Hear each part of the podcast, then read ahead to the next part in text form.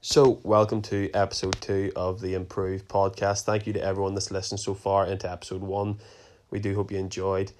This episode is all about Aaron McCann, local comedian who has went on to um, sell out shows, support big acts, and he recently moved to LA for a year to try and further his career and better his craft.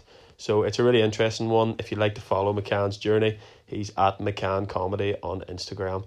Um, yeah, so enjoy. Let's get straight into it.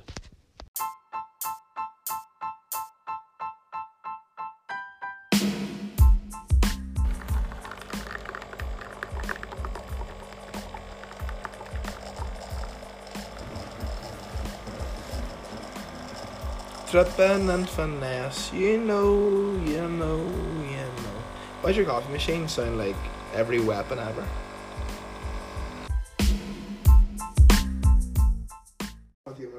So we have R McCann in with us today for the podcast, episode two. What is the crack, McCann? Tell us a bit about yourself. How's it going, mate? Name, age, where you're from. Shoot. As if we didn't go to secondary school together. I. Um, well, I know obviously, but we want to tell. that's true. I. want to tell the people. Right, what was it? Name, age, sex, age, location. ASL. Right, sweet. R. McCann, male, and uh, Oh, Omagh, shock. County Tyrone, born and raised. Born and raised. Right. Okay. Good stuff. Right. So McCann, good to have you on. Great mate of mine. Went to school together. Tell us a bit about our relationship in school. Um, it was very pure, very wholesome. You know, uh, I taught you everything you know, arguably. Um, and also, you know, those who are listening to the podcast and are familiar with him will know that, you know, very sport heavy guy. Oh you know? my goodness! And, no way! you know, straight in, listen- straight in. Listen, um, the reason why Tim has the drive and ambition that he I has today. Straight in. is because he never got over in secondary school. I actually defeated him in a 100 meter sprint. Now, if you were doing like, if you were doing like, if Ladbrokes were doing a like, you know, like a bet on the likelihood of that happening, it would have been like. A What are we saying? Like you, Mayweather versus McGregor. Oh, one hundred and ten percent. Yeah, no worse than that. It would have been like Mayweather versus. Is it a Ashley Campbell? Campbell.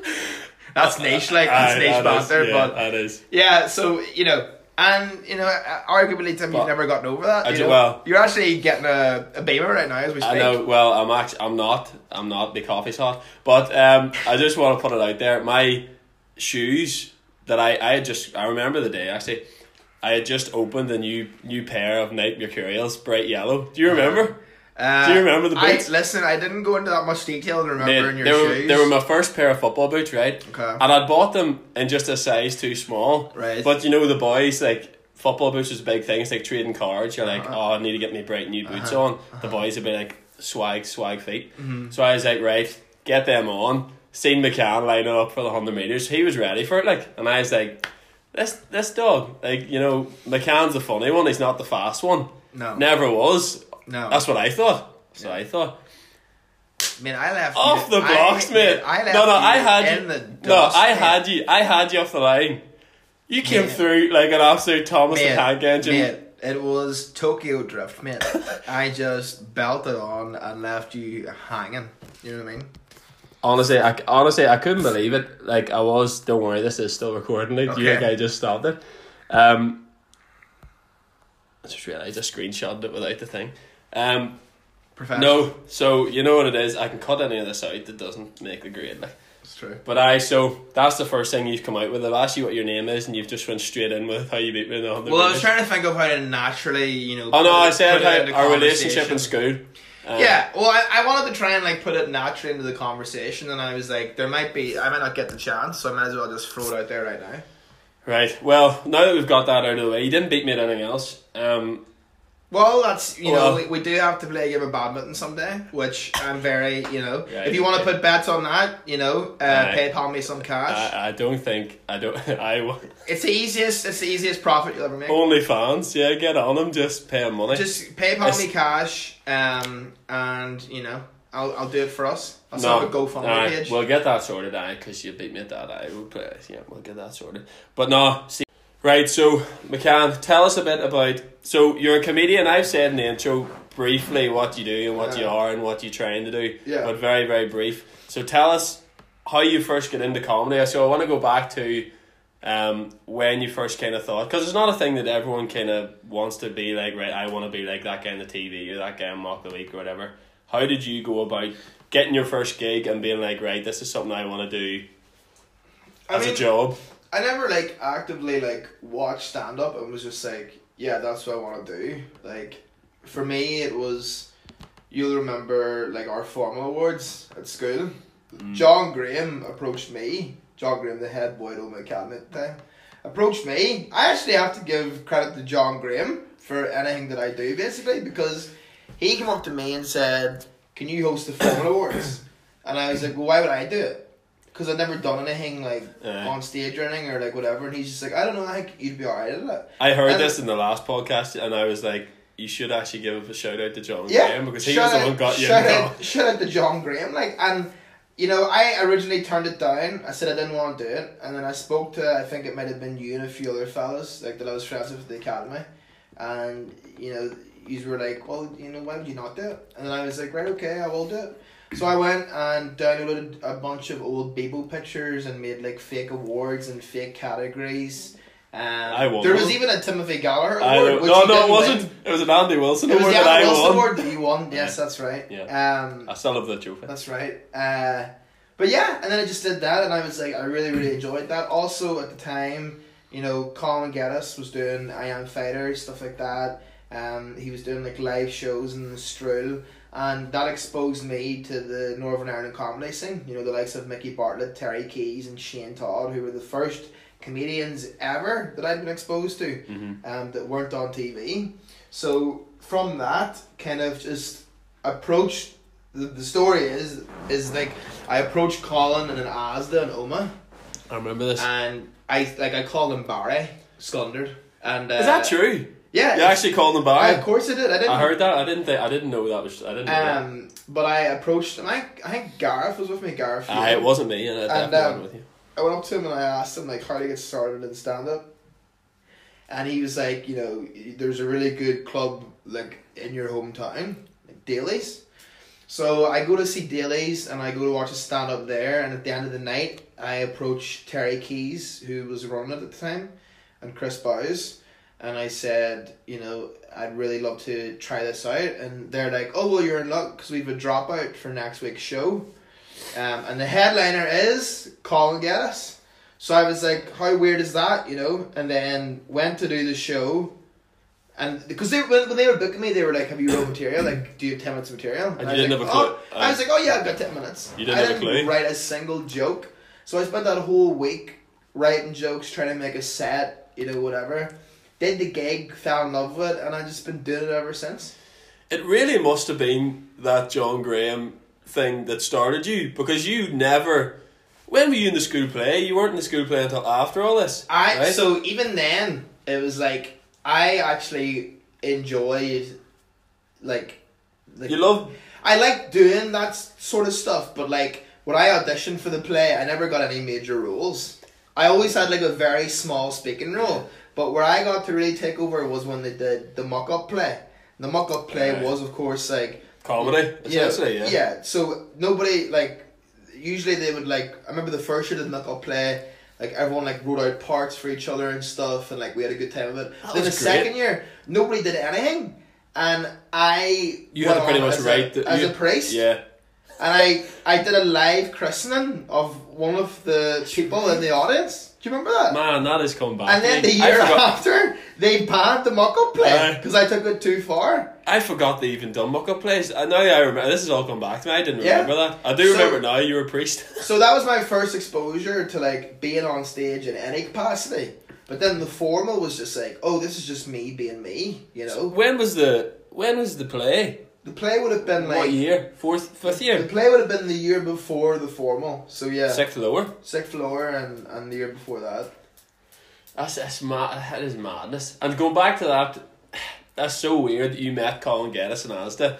And as we go on to talk a bit more, obviously I know the whole story behind it and everything. But as we go on to talk about more, you're good friends with Colin now, and even was best man on his wedding. Yeah, So that's all come around from you asking Barry and Asda, you know, how do I get into comedy? Yeah, it's like you know that's why like, like I don't I don't ever mind. That's incredible, like when you think about it. Well, if someone ever comes up to me and they're like, you know, how do I get started in stand up?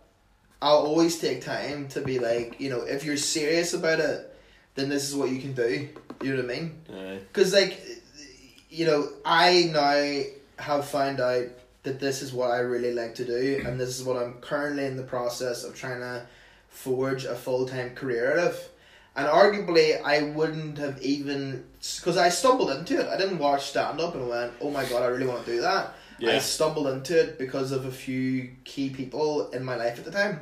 So Colin was obviously one of them, Yeah. or probably the main one. You Yeah. know, Um, because you know what it was like when I Am Fighter was out in Omagh. Massive. Like, everybody Massive. was quoting it. Like people were Northern playing it in Ireland, even yeah, Northern Ireland. It was massive. Yeah. It was absolute, and nobody's done anything like that since. That's how big that is. Do you know what I mean? Yeah. So, like, yeah, I, I shout Colin out in every single interview I do, whether it's publications or like podcasts, whatever, because you know that is the true story. And it is likely that everyone will probably know. Well, anyone from Northern Ireland will probably know who Colin Geddes is. Yeah. And if they don't know who Colin Geddes, I find this a lot. If I'm chatting to someone and I see a funny Geddes puts out a funny video, Uh-huh. and I'm like, "Oh, did you see the video Colin Geddes put up?" And they're like, "Who?" And then I go, "I am fighter," and they're Yeah. like, "Oh, right, that guy." Yeah, So he's obviously yeah, he's done extremely that's like well for that's like himself. but- ten years ago, and people still Talk about that video so well. Yeah. You know, Yeah. No, so that actually goes into my next point in terms of before. So we've established that it was kind of like fifth year where you got the bug for going on stage, but in terms of interests and aspirations, when you were growing up in secondary school, what did you see yourself doing as a job full time, or did you not have a clue? I did you have? What did you enjoy? not a notion. Like I remember Mr. Wrestling? I remember Mr. Hamilton. Yeah, I loved I loved Uh, wrestling. yeah, I was a nerdy kid, like like Yeah. I, I love wrestling and I, I was I will still love hip hop, like um just shout out to R. just the weirdest cocktail of our time. Uh, Um but like yeah, Rob Van Dam was the one. Like yeah, my email address was mccanmanrvd35 at hotmail.co.uk. I remember. I only changed that this year. It's now rmccancomedy at gmail.com. bit more professional. Like, You know, yeah. very yeah, because I Yeah. got sick of saying that all the time. And then occasionally someone would go, "Does RVD mean Rob Van Dam?" And I'd be like, "Yeah, man, when I was 14, You know what I mean? Um, but no, when I was at school, I like I remember Mr. Hamilton, our careers teacher, Shout out. literally Sure one he's day. Sitting with me for about forty five minutes, going, "You have to pick a course, like." Like you have to pick something because I was going through, you know, the way they had the booklets for each uni, and I knew I didn't want to go away. I knew I wanted to stay in Northern Ireland for uni, Yeah. so I was just like, right, okay, um, I have to pick something here, and just nothing appealed to me. Or and if something did appeal to me, there was absolutely like, it was like, well, the it, the job prospects after are very difficult.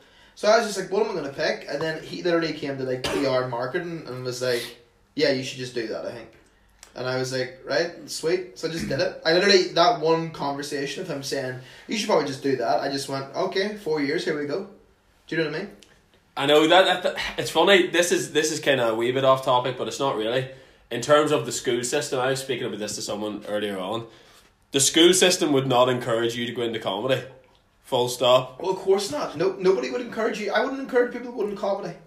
Do you know what I mean? It's Yeah, like, but it's fo- it's following what you're passionate about. yeah. I think I think with the school system is like they, they they are like looking out for you because there's a generational gap between when we finished school and what's happening now, mm-hmm. which is it used to be like I was the youngest in a family of six, so I saw my brothers and sisters go for uni and get entry level jobs and then work their way up a ladder.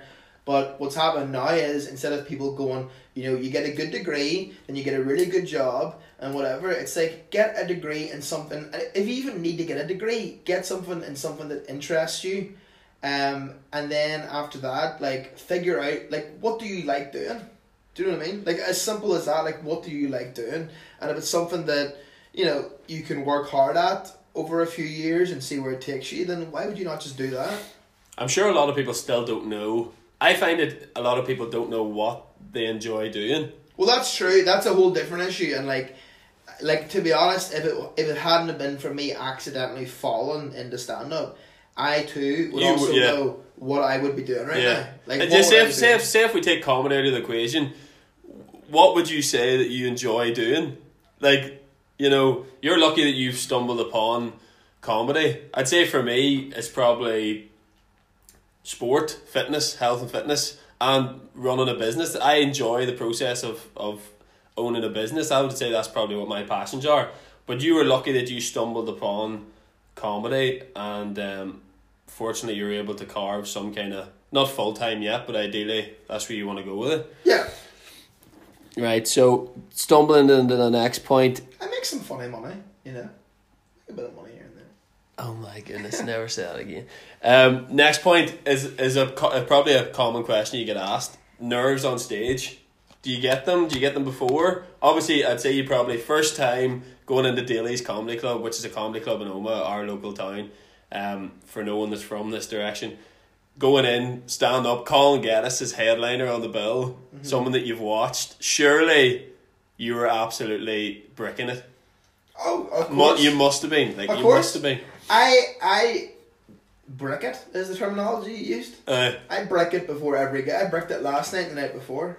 I break it every time before I go on stage because at the end of the day, Is it is it the fear of people not liking what you put out, or is it the fear of stumbling, or what is it that makes it? it's just comedy is so like it's all it's all good nerves. It's like it's like if you do an exam, you know the way if you do like a past paper, like this is going way back to secondary school, but if you did like a past paper and say there's no pressure on it, you know it's not going to be a grade that follows you ever. The next day it's irrelevant. Yeah, And if, if that same past paper was put on exam day, there would be some questions that because of the nerves in your system, you'd be able to answer better. yeah. Just because of the whole like, Adrenaline and the nerves and the, the importance that you put on it. Yeah, comedy's the exact same. Like you know, you I've had gigs before where I've got the bus home and I've been like, what am I doing? You know what I mean? Yeah. What am I actually doing in my life here? That I'm sitting writing jokes and then going on stage in front of like whatever amount of people, and like they just don't get it, and I'm like, what is Yeah. the point? But that comes with everything, you know. It's it like does, um, hundred percent. you have to you have to fail and you have to learn and as long as you're learning it doesn't matter like that's the thing too if like like um with stand up and just anything is like you learn if you learn from failure then that's uh, sometimes most of the time a lot more beneficial than if you're to go on stage and just kill all the time because that's how egos get built up and Yeah. whatever and then you feel like you've got nothing to learn it's like I know I still have so much to learn Yeah, you know and if you didn't make mistakes, you'd have nothing to. We hear it all the time. Entrepreneurs, whatever, famous people.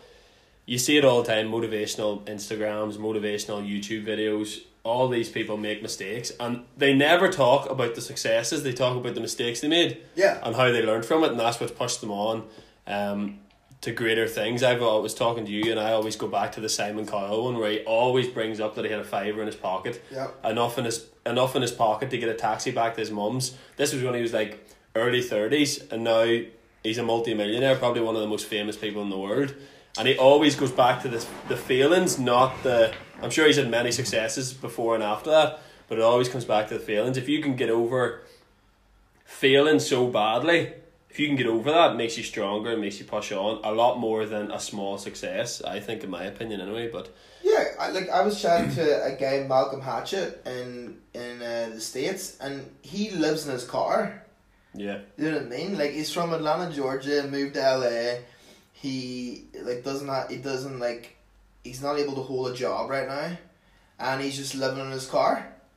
But he's he's he's you know I was talking to him and I was like that's crazy and he's like not really he's like I get up when the sun comes up at six a.m. I go into Starbucks they know me there they know my story they let me charge my phone my laptop then I go and write he's like and I sleep in the Planet Fitness gym car park so I get up every day I go to the gym it forces me to go to the gym I share I use the gym facilities then I do stand up gigs at night and I'm like nobody does that to be like a doctor no, or a lawyer. Like nobody's sleeping in their car. Like, eh, like nobody's doing that for something that you really have to be obsessed with what you want to do yeah. in order to go to such an extreme length. And he's not doing that to be, as you say, always say, you don't get into comedy if you want to be rich.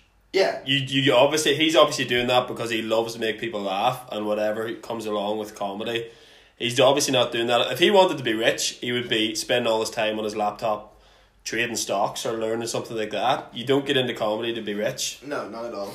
Um, so yeah, going on to kind of setbacks that you've kind of occurred or that have happened from. So now, where are we in your timeline? We're kind of after school. You've done your first comedy gig. You're kind of university age. Um, how often are you gigging? Are you gigging when you're at uni? Are you gigging once a week? Are you trying to get gigs? Are you writing all the time? What was the process of? Because when you finished school, you went on to do marketing, PR, Uh, PR, PR. marketing, straight after school, or did you take a year out? I can't even remember.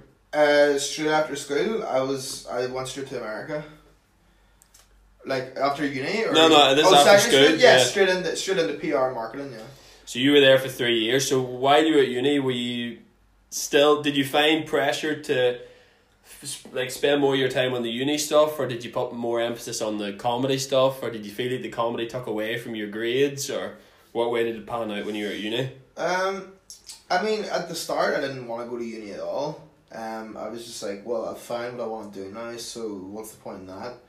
Um, but my parents were Safety like, net. Yeah, Yeah. Which which I totally agree, and I'm grateful they did that because if I hadn't have been at uni in Belfast, I wouldn't have been as accessible to the Belfast comedy scene, Yeah. and I wouldn't have going on what I have there now. Like I wouldn't be like a like a MC at Lavery's, or I wouldn't No. be able to do stuff like that. You know, I wouldn't be headlining gigs now.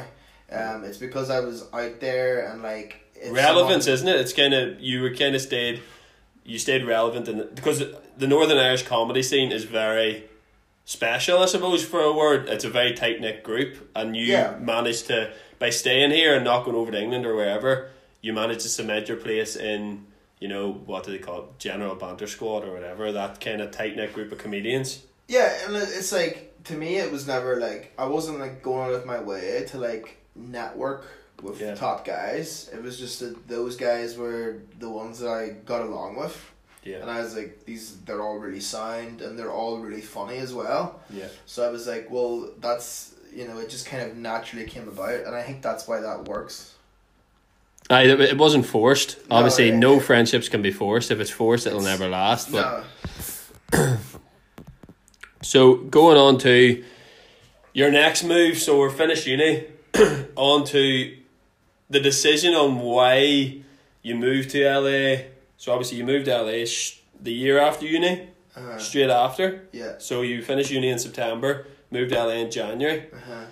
Why did you feel like you? Why did you do that? What was your thought process behind it? Did you think were you going to try and break America? Were you going to try and further your kind of relevance over here? What was the kind No, of thinking was- behind it? I was never going over to try and break America because like that would be You were too early in your Yeah, that Yeah. would be insane. Cause Yeah. like, and it takes like, you know, you'd have to be out there for double the amount of time I've been out here to even think about doing that. even make a dent in America. yeah, because it's so saturated and like the best in the world are out there. But the reason why I wanted to go out is because like m- my favorite comedians, majority, with a few exceptions, are um, American. And I listen to a lot of podcasts. Like, like I'd say every other day, I'm listening to. Uh, my favorite thing to listen to is just comedians talk shop. Um, I love hearing about people's writing processes, uh, gigs they've had that didn't go to plan, gigs they had that were successes, what they were doing when they were at my level, um, the jobs they were working that they didn't like to supplement the comedy. Like I love and taking all of that. yeah, And what what made me realize when I listened to it is that because we're in such a small scene in Northern Ireland, we're cursed but also blessed. And we're blessed in the way that, you know, I don't think anybody over here like you, you hear you listen to comedians like Chappelle and Bill Burr and Tom Segura, Bert Kreischer, and they all have like struggle stories. Yeah. Tony Hinchcliffe as well. Like they all have struggle stories of like working jobs they that infuriate them and like you know you got people like Malcolm that are sleeping in their car and I'm just kind of like I've never like struggled like life has always been pretty cushy for me like I um everything's been very structured you know Yeah. I went to secondary school went to uni in Belfast I come home every weekend I got cooked meals and my Yeah. washing done like you know m- mollycoddled essentially yeah, so I was just like, you know, a year out here, I want to immerse myself in the comedy scene out there because the best of the best are out there, no doubt about it. and to soak in knowledge from that, and then to also, you know, go out. And I always wanted to live in LA ever since I went there a few years ago, and I had Tyler the Creator come watch me do stand up. I just realized there is a bit of a magic about this place where like weird things like that can happen. Um, so I went out there and just did a year there, and I lived with forty people. Pods. It, it was insane. Like it was, it was the craziest thing I've ever done. But it was the best year of my life by far. Like it was a movie of a year. Yeah, it's like it, it was incredible. I think the main probably to get outside your comfort zone was the main thing you wanted to do when you were saying about um you didn't have a struggle. Obviously we've we've we're pretty lucky in the fact that as you say, we grew up, never really had any struggles, but all these famous people always come out with, you know, Tyler the Creator worked in Starbucks, that there was bus boys, there was guys that um, didn't have a roof over their head. There was guys that you know you hear all these struggles. So your idea was to go out to America to kind of. Did you think going out to America was going to give you more, kind of content for your shows? I mean, to me, it was just like I wanted. It was more of like uh, like if people go to do a course, um, and like like they try to like learn about themselves, for example, or they learn about their career or craft. Like the year I had out there, being surrounded by thirty nine people who were all in the entertainment industry and who were all Oh, you never mentioned that. So the house you were in was uh, what you a startup or a, Uh, just tell us a wee bit about that. The house you were in. So the house I lived in in LA was uh, forty people, and it was owned by this company called Upstart, and they had like six houses over LA. and basically, their story is that Jeremiah and his wife Sarah, they take in people who are involved in the entertainment industry in some capacity. Um, in like some sort of creative industry, whatever, and you have to apply for a spot at these houses. And I saw it and was like, you know, it's ridiculous that you can have 40 people live in a house. Um, and I saw that it was essentially like bunk beds, but they're called pods because of the way that they're like made. Yeah. Um, and yeah, I was just like, you know, I'll live here for a month to get the experience for material, and then I'll probably just move out. But I went there and it was just the most inspiring, motivating environment. Like I, I expected to make like a few friends in LA Yeah. but I didn't expect to meet that many people who I would consider to be really close friends now. You know, Yeah. uh, like I've showed you some of my friends' stuff, like Ocean, for Unreal, example. yeah, Ocean yeah. Pleasant, like that's a girl who's ready for radio play tomorrow, and there's Yeah. no doubt in my mind she's gonna be a complete success. Yeah. Um, but you know, you have people like that who, it's almost like yes, she's in a different career field. Yes, she's from a different country. It's still creative. It's a different still story. it's the same. But you're there's parallels. Like Yeah, you're talking to 100%. her and you're like, oh, I went through the same difficulty you're going through with trying to find an agent, or you know, trying to get my work out there and make sure that it goes to the right people. Like I totally get that. You know. I feel like it's all the same. Whether you're entrepreneur, whether you're comedian, singer, you know, maybe like any of these kind of against the norm or against the grain fields. Obviously, every kind of goes nine to five job. Or we're taught in school, you're kind of like go to school, as you said, get a degree, get a nine to five, retire, then live your life. Like, Yeah. that's what that's the school system. That's kind of education system. In in school, we're not taught about taxes. We're not taught about mortgages. We're not taught about you know going outside your comfort zone. Like, so I feel like that's whenever you're surrounded by people that are doing the same thing. What's that saying? You're kind of the equal of the five closest people around you. Yeah. Which you were surrounded by loads of creative people. You were surrounded by, like I watch your Instagram and your Snapchat. There was a guy upstairs playing the drums. Then Yeah. there was a guy downstairs writing a song. Your Ocean was uh, making these unbelievable beats on like a piano and producing all her own stuff. Obviously, if you're surrounded by that, doesn't matter if it's comedy or not. You're gonna be inspired by it. It, surely. it, it totally changed me. It totally it totally like you know you talk about like when I was at uni how how much was I working on stand up next to none. Uh, Like I was writing material here and there before gigs. and you stuff. probably thought you were doing a lot. Yeah, Yeah. of course, because people like you know you, you, you kind of talk yourself into like Yeah. yeah this is what I really want to do, and then you go over there and you see all these people who are literally obsessed. They're like I haven't went out and like they they're, they're like I haven't had a night out. I haven't went out to a nightclub in like five years. Do you know what I mean? Because I've been I've been busy. I've been gigging. I've been making stuff. I've been creating. You know what I mean? And then I'm sitting there and I'm like, I, I just had a four year blackout. Yeah. You know what I mean? I was in uni for four years in Belfast. Sleeping in the forest. Yeah, exactly.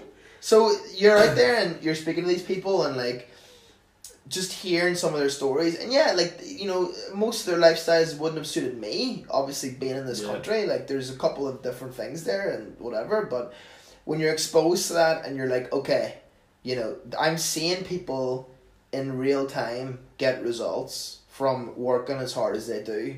So I just took the blueprint that they laid out for me. I was like, okay, if I want to be good at stand up, I have to write every single day. There's no excuse. Write every single day, perform any gig I can, put my name out there and make online content, you know. Um, make content that is strictly for Northern Ireland, make contact that's a Yeah. bit more universal. It's it's all about, you know, trying and we live in this day too where it's like you don't need an agent necessarily, you don't need a representative. You just need to be putting out stuff that people like. Yeah. You know, people don't need the approval of higher ups anymore. No. You're starting this. You're doing this podcast from your phone right now. Exactly. Do you know what I mean? Exactly. Yeah. Like you can you can sit down and like you can literally do nearly whatever you want now. Do you know what I mean? Yeah, with online, that's what I was saying in, in the la- latest video I put up.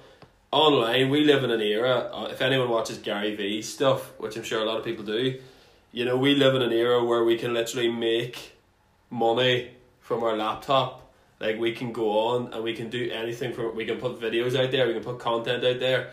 Look at the vloggers that are coming through now, you know, the original. When YouTube first started, we see it's like a mixture of sacrifice and consistency. I always think we see these vloggers with millions of subscribers, these comedians with millions, these comedians with their Netflix shows and all this here. Yeah. We didn't see what age are these guys like mid twenties. We didn't see the ten years. Only and only only everyone talks about the success and you know like oh he's made it. You didn't see the ten years of him earning no money, him making videos and probably getting 30 views a video at the start, you know, for the first couple of years. Him probably wanting to quit a hundred times because no one was liking his stuff.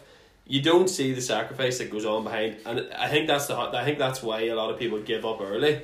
And I'm sure you've thought about it at times too. You'd be like, Oh. "Is this really worth it?" I could stand up like six times a year. Yeah, exactly. And I've been the same when it comes to putting videos up, or when it comes to putting content out, or when it comes to making a podcast or a blog or any of these things.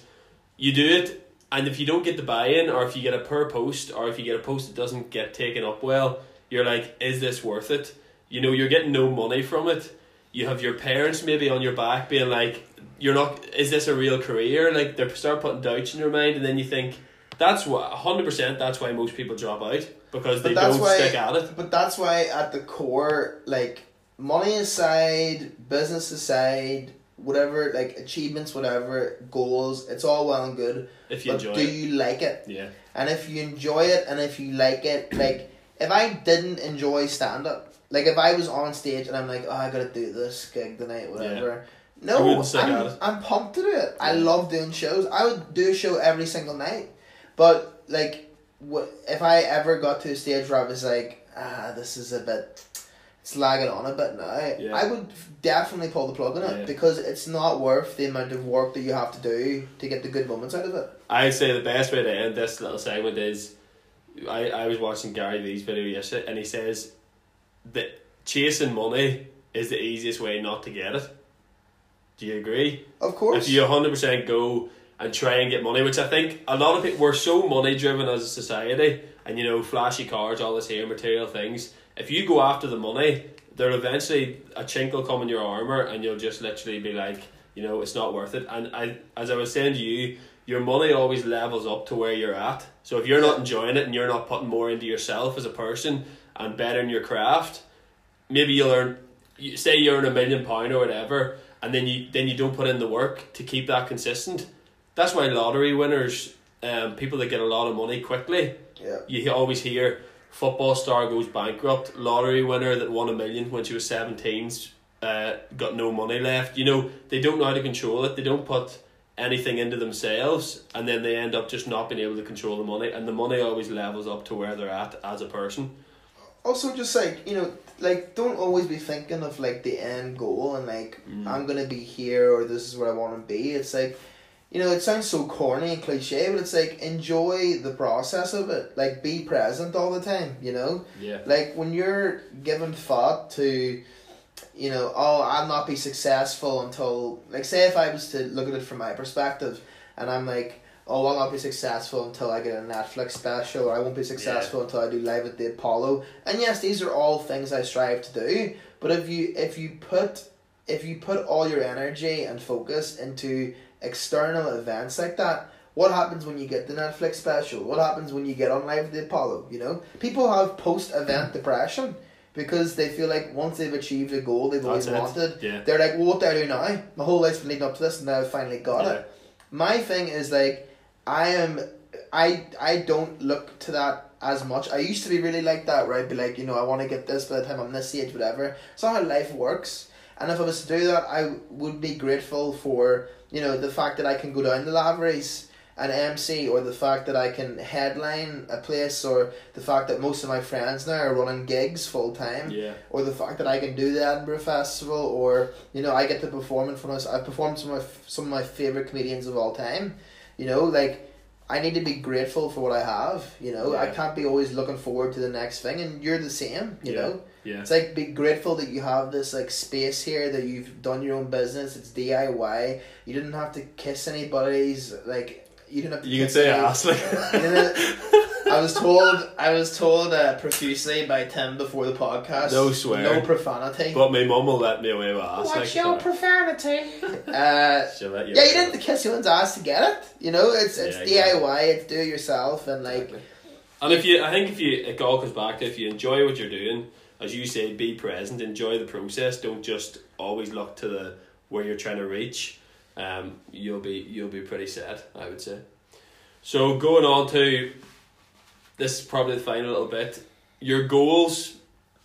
Now we've just talked about not chatting about destinations, but I think everyone has goals. Everyone has dreams about what you want to achieve Uh-huh. um, within comedy. What in the next five? Give me a five five year. Where do you see yourself in five years? Where do you see yourself in ten years? What do you want to be doing? What do you kind of? What would you be happy with? What would you not be happy with? I mean, Turn turn on the Christmas lights in Omagh. yeah, that, that's twenty twenty. Let's make that happen. 2020. Same year that Kanye becomes president. Aye. Um, I mean, I, I don't know, man. Like for me, I just want to be doing stand up comedy full time, and I feel like Yeah. that is a big enough blessing to where I would be out of control if I was to be like, yeah, but I also want this. You know, Yeah. there, there. Yes, there are things that I'd like to achieve. Um, like I'd love to be able to do maybe support for an act that I really like, like Tom Segura or Bert Kreischer. I'd love to go on the Joe Rogan podcast. Like Yeah, like um I'd love to uh I'd love to have a Netflix special. yeah, Um I'd love to do the Odyssey, you know? And these are all things that sound ridiculous because of where I'm at right now. But if I'd have said when I started stand up, you know, I'm gonna be uh best man at Colin's wedding yeah, and then also I'm gonna go on to you know be a headline act in comedy clubs in Northern Ireland. even selling out the Strule Arts. Like if you if I would if I would have said to you whenever you first done the formal or whatever, you're gonna sell out the Strule Arts Centre, which is our local kind of what do you call theatre? I suppose you would Yeah. call it. How many seats? Uh, three hundred and forty. Three hundred forty. If I would have told you you're gonna sell that out in four or five years time for comedy, you'd have literally told me where to go and be like, It's insane. that is It's hilarious. insane. Like, We did the Ulster Hall and it sold out one thousand people. a thousand people like Tyler the Creator came to watch me do stand up. Do you know what I mean? It's like these are all insane things, but Yeah. that's why like you know you like I watch videos of like say McGregor for example, right? Mm. He's a lunatic, Yeah. right? notorious. Yeah, He absolutely is, but like you see it in his eyes. Everything he says, he totally one hundred percent believes. and you can see it in the people around him as well. Did you watch his Netflix? Yeah, it was It's- great. And his wife, he had nothing. And she stuck with him, stuck with him, stuck with him. You could see it in his law of attraction, I suppose, comes back to if you believe it, it'll happen, and kind of that whole aspect of it. But he, yeah, that is, is a good point. He kind of is a good example of you know, believing in yourself and pushing on and just enjoying what you're doing, working hard every day, and then eventually, you know, you'll get what you you deserve.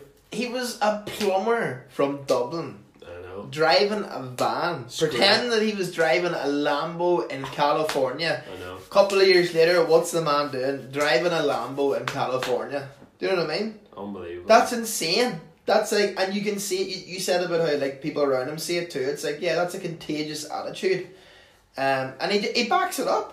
Do you know what I mean? yeah. What's he done now? F- Like I mean, he gets sparked out by Khabib, but I well, yeah. He, re- he wrestles bears, like. Um, so, right. he wrestles bears. Like he does. There's a video of him wrestling a real, real bear. Like. That was a very serious podcast. That you know, I feel like we had to talk about a bit of bear wrestling there. It was inspirational, you know, and that's what it's all about. You know, you gotta. It's that Omagh mentality that you know you just want to get away from. We want to strive to do whatever we want to do in life. But no, that's that's that was good. Good content. Really, really bulky there. Like I like it. Love it. I've got a bit of a quick fire round for you here, and you're gonna. I just want you to say, essentially, that was great. Really inspirational stuff that you done there. Like we we loved hearing about your comedy story, and we wish you all the best in it. Um, but Who's we? all me listeners, All right. me boys, Shout out to Me and me mum shout out to Timmy's my mom. mum, my dad, probably Does Matthew listen to this? Probably some of the boys. I don't even think he knows I. I don't even think he still knows I live in the house now. Um, but uh, uh, anyone that I tell about it, you know, they'll listen to ten minutes. But we're already in forty one minutes, so If you're done. still here, fair play. These are the DVD extras. Aye, this is essentially. this is bulk. uh, Yeah, this is bulky. I've Bulky, never said uh, bulky in my life. I know this is bulky. you've used it six times in the last two minutes, which is pretty distressing, but Aye, aye, right, okay, decent bands. decent. Okay, so it's like secondary school, isn't it? Quick fire round anyway. Quick I know. I was going to mention all the straw stuff and all in secondary school, but it's just you wouldn't get it. People wouldn't get it. Um, quick fire round. I just want. I'm just going to say something or something, and I just want you to go. I don't want you to think about it. Right. I want your natural, you know, straight in. Do you want to put this in your Instagram story or? Are you, do you want to? No, sorry, I just I just. I was just We're still business doing their podcast. Oh, business. Fair play. Busy man. Okay, so crunching numbers. right, let's go. Cats or dogs? Uh, dogs. Omagh LA. Definitely Old Town after that cinema. Like Omagh. uh, after that cinema. Coffee or tea? Coffee. Food or drink? Uh, food. My dad or your dad? Your dad. Yes, yes, we can. Right, we have a Chinese buffet to eat. Thanks for listening. Good luck.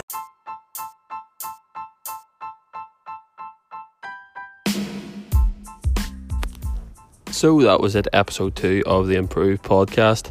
Had a great time making it, and um, we had a great Chinese, absolutely full. Was nearly sick, but sure, that's what it's all about. Hope you enjoyed episode two, and we'll be back with episode three in February. Have a good one.